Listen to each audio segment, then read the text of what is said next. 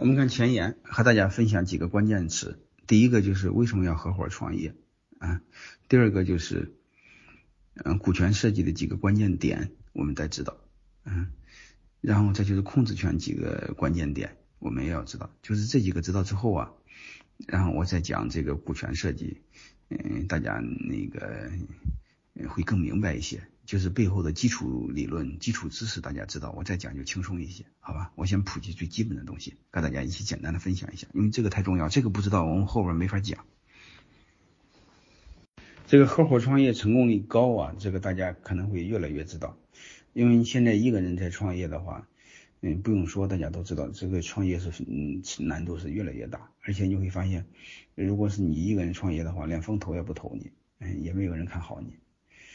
而且风投是优先投有合伙人的企业。自古有一句话：一个好汉三个帮，一个篱笆三个桩。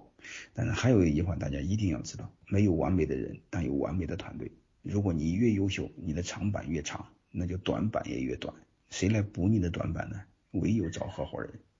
所以你会发现，未来的社会倒逼我们不得不去找合伙人。如果再多说一句话，这是个合伙人的时代啊！过去是以资本主导的时代，就是工业时代了。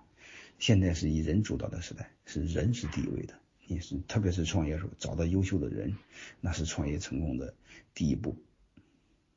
但案例就不用说了，你看像阿里啊、腾讯啊、新东方啊、小米呀，嗯，包括这个这个这个这个海底捞啊等等等等，太多太多了。你找包括携程啊，你能找到的，嗯，基本上都。你现在是你这个耳朵上想到的著名的企业，包括华为啊等等的，你会发现，嗯，都是合伙人创业的。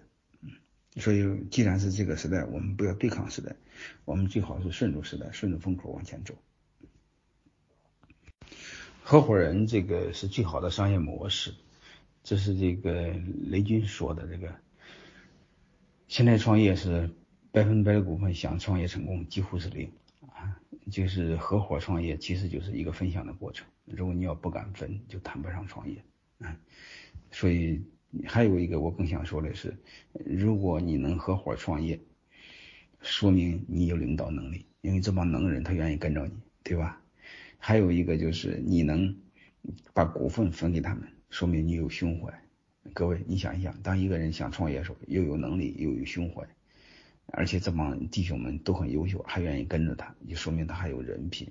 你想想这些东西他都有了，创业他能会失败了吗？创业他还缺什么？是吧？而且背后你会发现，这帮人一跟着他，他不就有团队了吗？有人有团队，还怕什么？然后再多说一句话，这种一旦分股份，就确保了你有团队，而且这帮弟兄们跟着你，也说明你具备领导的潜质，叫有人有团队。而且你把今天我讲的几个人股份再分分好，你会发现叫有人有团队，结构合理，即便是项目不合适，我们也可以再换项目，从头再来。所以这时候创业就变得。没那么难了吧？